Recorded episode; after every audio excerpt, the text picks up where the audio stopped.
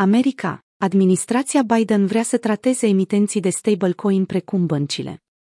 Administrația Biden consideră o nouă infrastructură legislativă pentru emitenții de monede stabile, care i-ar pune în aceeași categorie ca băncile, ridicând astfel multe întrebări cu privire la viitorul reglementativ al sectorului cripto.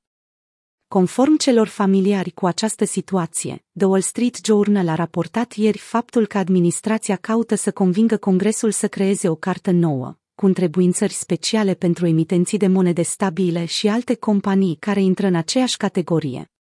Deși nu este foarte clar cum va funcționa această legislație, experții sunt de părere că este croită special pentru acest tip de businessuri. Factorii de decizie politică au tras clopotele cu privire la monedele stabile în ultimele luni, deoarece sunt de părere că aceste active acoperite în dolari americani nu sunt reglementate adecvat. Cu câteva zile în urmă, președintele Rezervei Federale, Jerome Powell a transmis Comitetului pentru Servicii Financiare că monedele stabile precum Tether sau USD Coin ar trebui reglementate în aceiași parametri în care intră fondurile piețelor de lichiditate, precum depozitele bancare.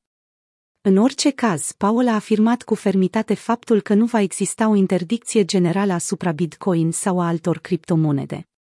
Monedele stabile, care sunt active digitale acoperite total sau parțial în fonduri reale pentru a funcționa în sfera cripto precum banii fiat, au ajuns să constituie o piață în valoare de 128 de miliarde de dolari, conform cifrelor indicate de CoinMarketCap.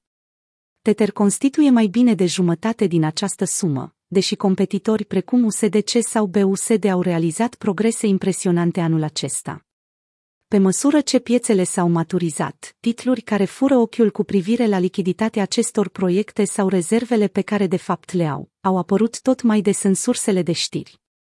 După ce a ajuns la o înțelegere cu biroul procurorului general din New York, Tether Holdings Ltd a fost de acord să publice periodic rapoarte cu privire la rezervele de lichiditate pe care le dețin. În luna mai 2021, compania a dezvăluit o defalcare completă a fondurilor pentru prima dată.